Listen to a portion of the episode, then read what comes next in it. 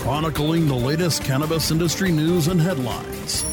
Welcome to the State of Cannabis, bringing you fact based news and views and keeping listeners on the pulse of what's happening in the industry today. Advocates and analysts will join us to discuss the ongoing path to reform and legislation.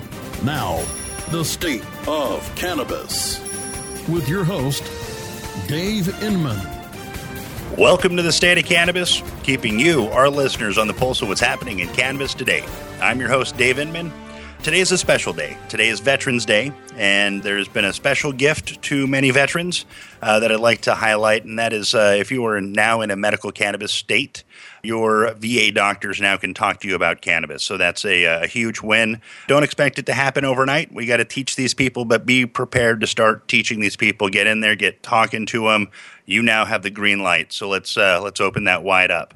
You know, another uh, interesting thing Bernie Sanders, one of the uh, Democratic candidates, also put into legislation possibly uh, being able to, you know, reschedule cannabis. So let's keep our eyes on that and, uh, you know, uh, keep our fingers and toes crossed. With us tonight on the state of cannabis, we have a, a wonderful gentleman. We have Cottonwood City Councilman Jesse Dowling with us tonight. Jesse, thanks for coming on the show. Hey, it's really my pleasure. I appreciate the opportunity. You know, uh, the pleasure is all ours. And, and honestly, I, you know, having you on the show is, is really, it's, it's important for myself.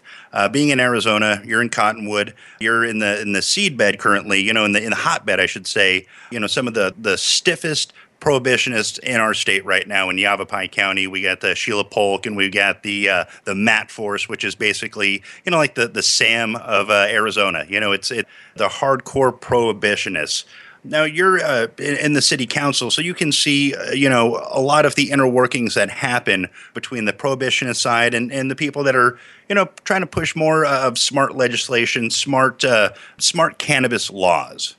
Yes, it, I was elected about 2011, so I've been doing it a little while, and uh, it was really kind of like drinking from a fire hose when you first get on there, and there's a lot of information that comes at you.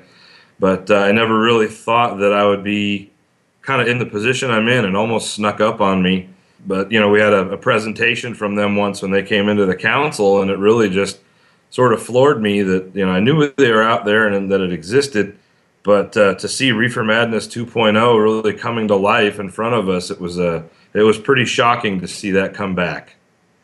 Now, describe what you would see with this, this Reefer Madness 2.0. Uh, well, they came in, and, and this was around the time when they were getting ready to start their their marijuana harmless campaign.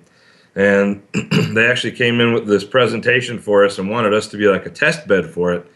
And they really just went for uh, the new version of reefer madness with uh, you know focusing a lot on colorado of course and you know uh, the uh, butane hash oil extraction explosions and you know that they just go go for every bit of the gamut they can and highlight the worst of everything. And it really set me back. So i actually requested a meeting with them shortly afterwards. And that was the first time i really got to spend i think i spent about an hour and a half or two hours across the table from the manager you know from the life force of mat force being uh, county attorney sheila polk and the person who runs the day-to-day operation which would be merilee fowler so it was really sort of eye opening there. I really sat down with them and tried to, I really tried to look for some reason in their eyes, and it was really difficult to not really see that. There's just a, you sort of hope for a little spark or a little bit of you know, recognition, but it was really just a, a, they just are very well set in their situation. And that's really difficult for me being somebody who tries to be reasonable and, uh, rely on science and facts and things like that to try and explain that to people and to have that sort of just go down a black hole. But it makes you, know, you wonder how the brainwashing happened, and, and, you know, to, to say brainwashing, maybe that's perhaps a bit too harsh. Uh, you know, just the, the the way that we were taught. So many of us, we were taught that drugs in general are bad, and and which you know, I mean, the overuse or or uh, of many drugs is is uh, definitively a negative. But to say that, you know, I mean, obviously cannabis, you know, it's it's showing so many medicinal benefits that uh, you know it's it's a tough putt. It's like how can you show somebody what uh, is when they clearly don't want to believe what is is. Uh, Correct, it, and that really, you know, I You know, I really come to realize that you know we're really digging ourselves out of an 80 year hole. They've had pretty much free reign for uh, about 80 years now of prohibition, and then you know in the, the early 70s the rescheduling of cannabis, and they really had free run of it. And it's just I'm getting to a point where you know they don't need to have that free run anymore. Their reason and uh, science has to start taking back some of what it deserves. You know, so how do we how do we educate people? What would you find to be the most efficacious vehicle in which we can train people with real knowledge. I mean, we see so much pushback. I mean, you know, like with Bill Montgomery, you know, uh, and and his pushbacks, and and obviously, you know, with with Sheila Polk, and just this unwillingness to accept truths and realities. They'll come back with, uh, "Oh, yeah, cannabis has never hurt anybody, but here, you look at this guy. He ate a gummy bear and jumped off the off the bridge." Well, you know, that's an isolated incident. I mean, how can you possibly come back and say that? You know, it's it's like Ed Gogek, and, and I'm sure you're very familiar with uh, Dr. Gogek up there.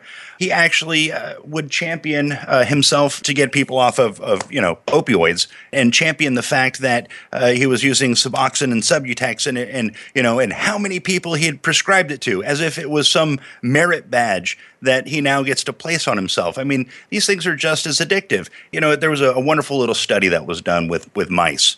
Uh, you know, I mean, obviously, mice. Uh, some of them, if you had a water dish uh, that just had water, another water dish that had cocaine in it, the mouse would generally gravitate towards it. And you know, forgive me, I, forget the, the name of this study, but I'm sure if you Google it, you'll find it. But it was it was basically this guy said, you know what, I'm going to make like a mouse palace. I'm going to make like the, the the coolest mouse abode that could exist, and did the water test as well and uh, you know found out that the mice just wouldn't gravitate towards the cocaine laced water because they were happy. And so a lot of it uh, is is environmental that you know you would you would see these you know types of things uh, occurring. And it just it it boggles my mind that uh, you know they disregard all of these things and then just focus on one incident you know just one little incident as if it's you know the the sky is falling or something you know? Yeah really and that, and that really is you know it's funny you mentioned the sky is falling the study, by the way, is, is Rat Park. That was the official That's name. That's the one. Yes. Um, it's funny you mentioned Chicken Little because I've actually been thinking of that in my head quite a lot. The sky is falling, and it, I, I, almost hate to bring it up to them, but I believe, and I've seen this, you know, based upon a, a recent incident that we had. You know, we'll probably get to this with, I guess you'd call it legislation or ordinance adjustments we had to do, but I think they're really they're really going to start to defeat themselves uh, if they keep going with with the sky is falling attitude, the more they say that and the less that reality matches up with their depiction, the the far the far worse opinions people of them is going to become. And and I think I'm seeing that on really small levels, you know, just here at the grassroots.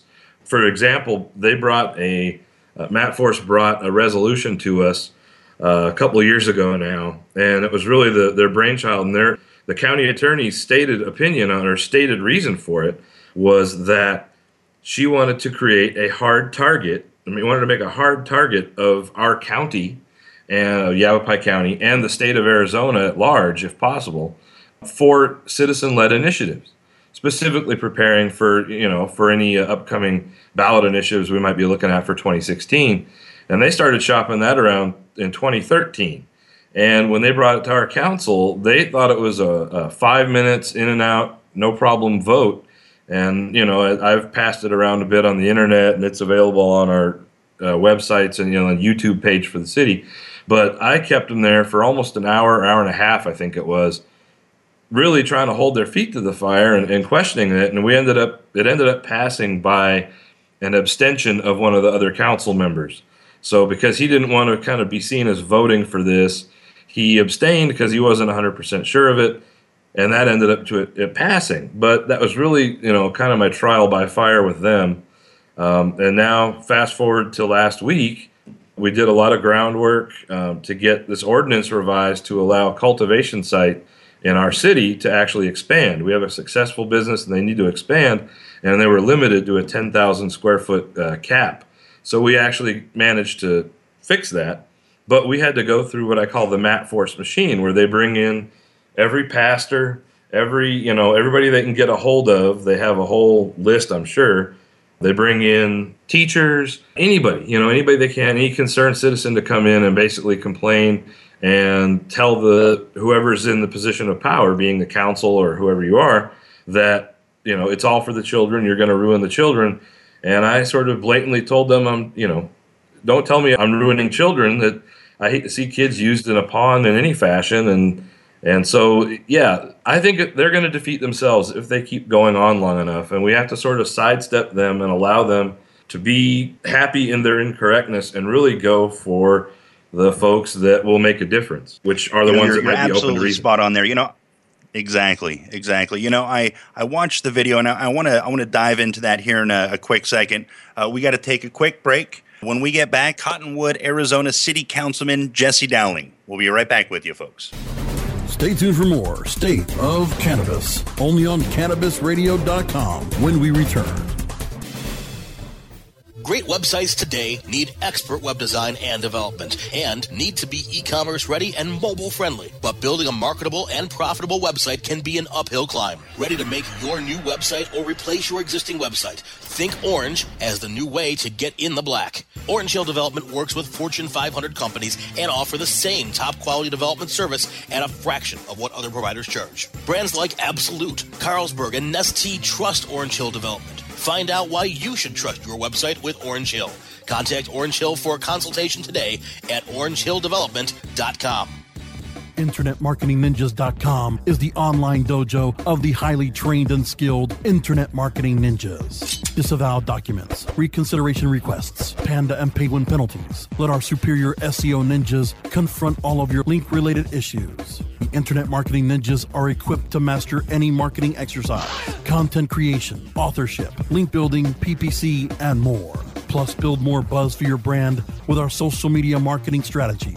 Discover all that the Internet Marketing Ninjas can do for you. Visit the online dojo now at internetmarketingninjas.com. Cannabis Confidential with Dr. Dina. Candid. I want to give you the inside story. Captivating. I want to introduce you to my kind and amazingly talented friends. Compelling. We get to meet some of the most amazing cannabis activists and warriors around.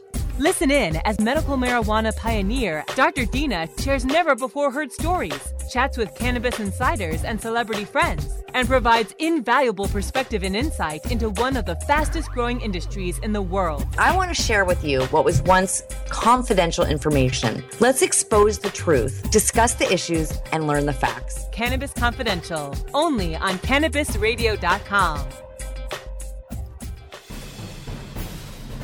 chronicling the latest cannabis industry news and headlines. Welcome back to the State of Cannabis, only on CannabisRadio.com. Once again, here's Dave Inman. Welcome back to the State of Cannabis. I'm your host, Dave Inman. With us tonight, we have Cottonwood City Councilman Jesse Dowling. Uh, Jesse, we uh, we'd been chatting a little bit about uh, you know your your battles with MatForce up in uh, that area, or at least your meetings with. I shouldn't call them a battle because it's more of a, a, reasoning as opposed to you know some yelling match or something like that. Which you know obviously we get more bees with honey than we do vinegar. So I mean it's obviously better to engage in that kind of a format. And you know there's a video up of a, a recent meeting that you uh, that was uh, press that you were mentioning uh, just a moment ago about the cultivation center uh, needing to expand. It was a successful business, ten thousand square foot cap, and how all of the MatForce people they would bring all of these these you know uh, clergymen uh, down to to speak on behalf. So tell us about this experience a little bit more. Tell us about the expression the new social norm. Yeah, that I think that's going to be one of our greatest strengths moving forward is people like myself that are, you know, a responsible, reasonable, conscious individuals that aren't pulling our hair out and going crazy over this issue. We're actually, uh, you know, analyzing it and looking at it in a reasonable and rational manner instead of really getting emotionally involved in it. I think that that is one of their strengths is that they're really good at working with people's emotions and how they work that around and, and tying the kids into it and unfortunately, a lot of the emotions that they, they really play on are fear and unknowns, uh, which that's really what we're up to now is, you know, just making it less unknown, you know, getting out information out there and really doing it, like you said, in a real reasonable manner. You know, I think one of the greatest assets is that I can actually email one of the directors of MatForce and say, hey, I have a question about this, or hey, would you like to talk? Or and then they the same same aspect when I question them, I call them out on Twitter, when they post some facts and I question that, or they'll actually be able to email me. So I think that you know this really isn't, and I tell them this a lot, and I've asked them multiple times. You know, help us help you. You know, I think we can always get more done together than apart, and I'm trying to keep them in there. It won't make people real happy that hate MatForce that I'm not decrying them, but they have done some valuable things that I appreciate. You know, getting rid of stuff that actually kills people. Like yeah, MatForce. Yeah, exactly. And and so MatForce, for the people that don't know what it is, what what does MatForce stand for? I believe that was started as uh, methamphetamine task force. Really, it was really started as we did have a meth problem in this area for a while, and that was really the the, the reasoning behind it. So it was uh, methamphetamine, alcohol, and tobacco, I believe, are their keys, which em- ends up making the MAT for MatForce. So, you know, so that said, though, appreciating them for everything they do there, when they came up, and I think they've keyed in that one of the ideals here is social norming. And when they go to call that out, really it is on us to, you know, to, to do the best we can. It shouldn't be a big issue. Then it's, you know, just because they want to call it one, it isn't and so, really, that's what I'm, you know, I think I agree that social norming is going to be one of our greatest assets when, when people start to realize that the, the world's not going to burn down and we're not growing horns on our head if we don't talk ill of cannabis. It's not as if, uh, you know, a, a, bolt of lightning is going to uh, streak from the sky because uh, you, you disagree with a, a, point about cannabis. You know, right. and it's, it's honestly, it's having these, these conversations. You know, the more we have them, uh, the the easier they are to have, and the more receptive people become, the more they hear it. Correct. And it's it's getting to that nugget of it. It's getting to you know it's getting to the the root cause of the fear that people have. Right.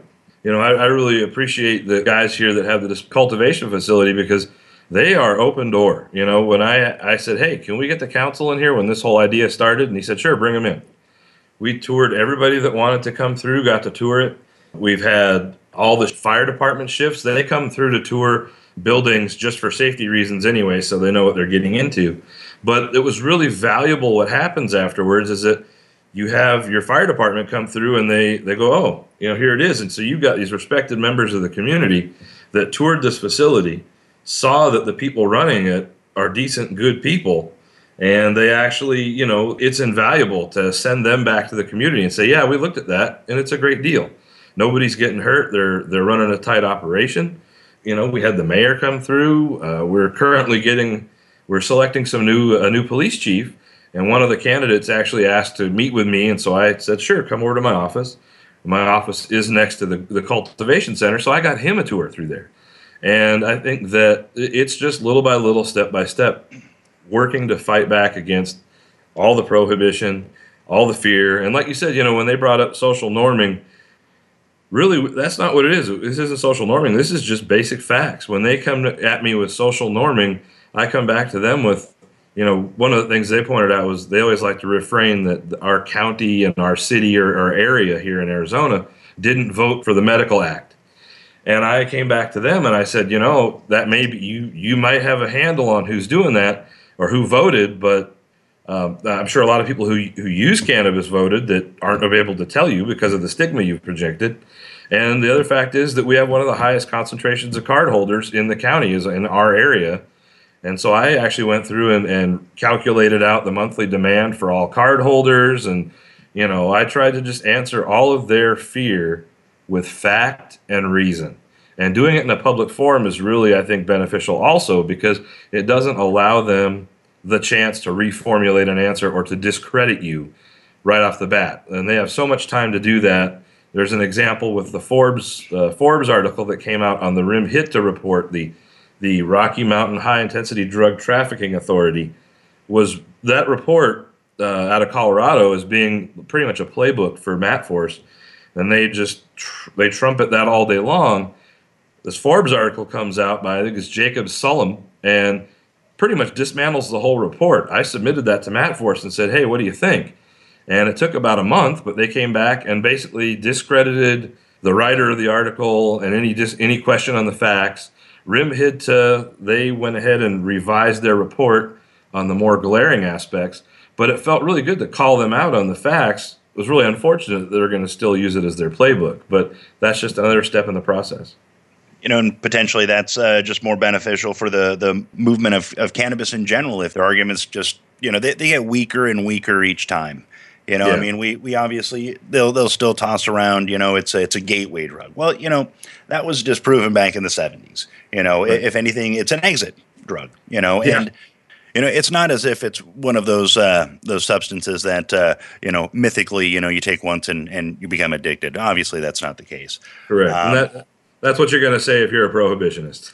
exactly, exactly. You're going to say, uh, you know, uh, again, you, you, talk ill about it, or you, you talk positively about it, and you'll you'll get, uh, you know, a lightning bolt uh, exactly. streak across the sky and get you. You know, and, and interestingly enough, so you you obviously you haven't always been outspoken about cannabis, but now that you do talk a bit more about it, and and in this public forum, uh, would you say that you've attributed any stigma in this in this personal choice of yours?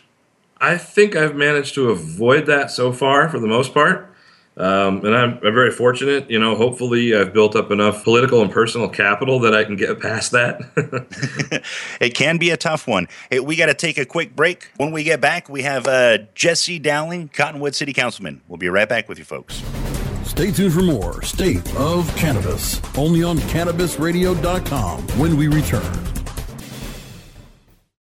MJWellness.com, the largest medical marijuana community in the world. Connect with thousands of patients, doctors, industry leaders, and businesses through shared personal experiences along our worldwide network.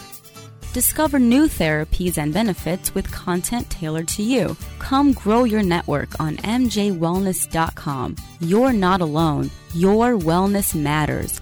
Learn, live, and thrive. Check out mjwellness.com today. Dr. Dabber, hurry! Its temperature is shooting past a thousand degrees Fahrenheit. It's burning up. I'm afraid for this little guy, it's just too late. What caused the problem? Only Dr. Dabber can maintain the perfect temperature for a smooth tasting, slower burn. This standard vaporizer lost all of its health benefits, sending it up in smoke. So you're telling me that most vapor pens burn so hot they produce smoke, not vapor? Correct. Keep away from those standard vaporizer pens and turn to Dr. Dabber. Doctor's orders. Less heat. More flavor. Educator, author, and advocate Dr. Mitch Earleywine, is here to tackle the burning issues. And I'm here to clear up the myths about cannabis and burn them away with science. CannabisRadio.com presents a no holds barred platform that seeks to redefine and revolutionize the entire scope of the cannabis culture while opening the door for more to join the cannabis crusade. Dr. Kevin Hill. You can't ignore the fact that, like alcohol, most people who use don't have a problem. So I think that you need to think about policy in that way while educating people properly about marijuana. I think that's the way to go. Burning Issues, only on CannabisRadio.com. Chronicling the latest cannabis industry news and headlines. Welcome back to the State of Cannabis, only on CannabisRadio.com. Once again, here's Dave Inman. Welcome back to the State of Cannabis. I'm your host, Dave Inman. With us tonight, we have Jesse Dowling, uh, Cottonwood, Arizona City Councilman. Uh, Jesse, we've talked about a, a couple of different uh, uh items, uh, mostly on, on the, the prohibitionists up in uh, Yavapai County. I'd like to dive into another thing that I'd, I'd seen in this um, in this video of this recent council meeting. And you're you're born you were born and raised in Jerome, Arizona, which is a very very unique town. it's one one that uh, uh, it, it, just uh, old mining town. It just has a ton of character. And uh, went to school in Clarkdale. Cottonwood graduated from Mingus Union. Um, so you got to see a lot of these unique things unfold over the years. Uh, one of them is uh, Arizona becoming, uh, you know, actually having a, a, bit of a wine country. And you know that uh, is is a beautiful thing, and, and right in that area is really that that that nugget where it started off. And one of the gentlemen that was at this council meeting actually referenced uh, not wanting to destroy the uh, the uh, Arizona's wine capital, and he didn't want to change it to the weed capital. And I just it, it struck me as as funny that uh, they would attribute that uh, cannabis could potentially destroy wine, which obviously that that kills uh, you know thousands of people every year, not necessarily wine, but alcohol in general. And just to have these two things uh, intermingled as if uh, the, the collation of the two will, will just cause both to explode. I just I thought it was uh, kind of interesting. Yeah, that was, you know, that was even, I think that led a few people to ask about, you know, a couple other council members really tried to point that out.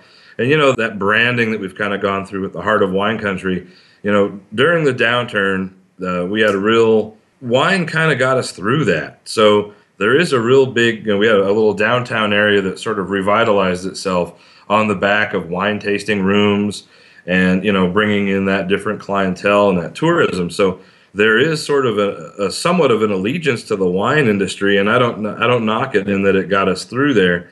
But it, yeah, it is an interesting juxtaposition to see one thing sort of favored over another, especially when we're talking about the economic benefit, you know, that, you know, really a lot of what that comes down to is economics for a city or a town. And we were all on the same page trying to get to economics, but you know, and trust me, when we put that when that wine capital came in, it it had its fair share of of opposition, and there's still quite a few people that, that don't appreciate it. But uh, it's definitely not as much of a hot iron as the cannabis side of things is. But I think that we're making some steps there. And I would point, basically, really, I would point out to the results of that vote we had that we're talking about. When the uh, resolution came through, it passed with an abstention. This item actually passed by a vote of five to one. It probably would have been six to one had the council member had been that was absent been there. So I think that really in itself is quite a statement of how far we've come at this point. And so, for for people that don't know, how how big of an area is Cottonwood?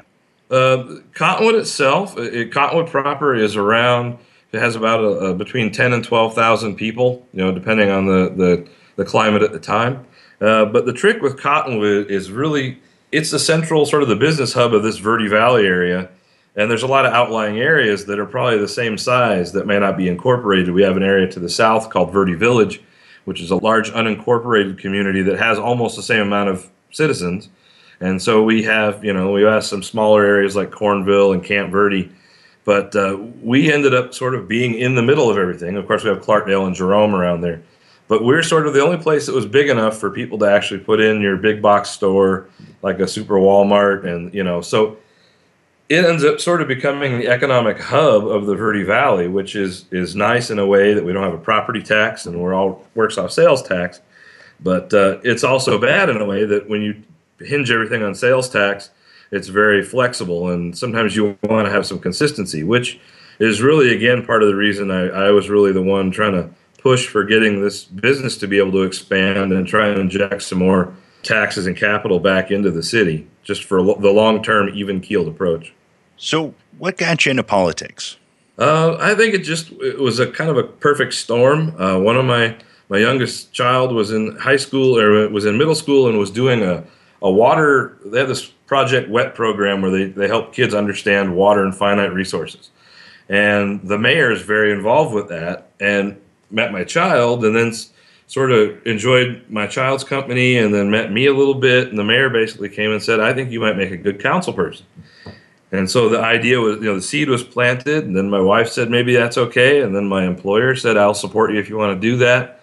And i really kind of at that point too was I just made a decision to get off the couch or actually get out from behind the keyboard of complaining, complaining, and actually get involved in it. And I think that's really important for the cannabis community at large is to start really stepping past that stigma and getting out there and making the voices heard in the best manner we can. You know, when we had the resolution, nobody showed up to support it. I was there by myself, and I was the only one toting that log. And in this last event we had, you know, we had uh, maybe not a one for one parody with MatForce, but we there was support there. We had the, our senior center, uh, the the woman who runs the senior center in the Meals on Wheels program. She supports us. Uh, we had our local contractors that are there waiting on this to go through to actually make their job. You know, so it was a, a big deal. You know, it's uh, it's it's always interesting the trajectories that uh, that place us uh, in the past that we're in now. You know, Jesse, we we're out of time. Thank you so much for your time, of course, uh, and coming on the show. we're going to have you back on the show. You know, we got a hotbed going on up there, and we need to make sure that people understand uh, what prohibition looks like and how we can we can do our part. Uh, and, you know, I want to thank all of you for joining us for this edition of the State of Cannabis.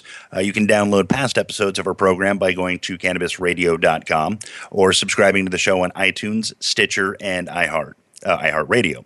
Uh, also, you can follow the show on Twitter, Facebook, and Google Don't forget to like and comment. I'm your host, Dave Inman. We'll talk with you next time.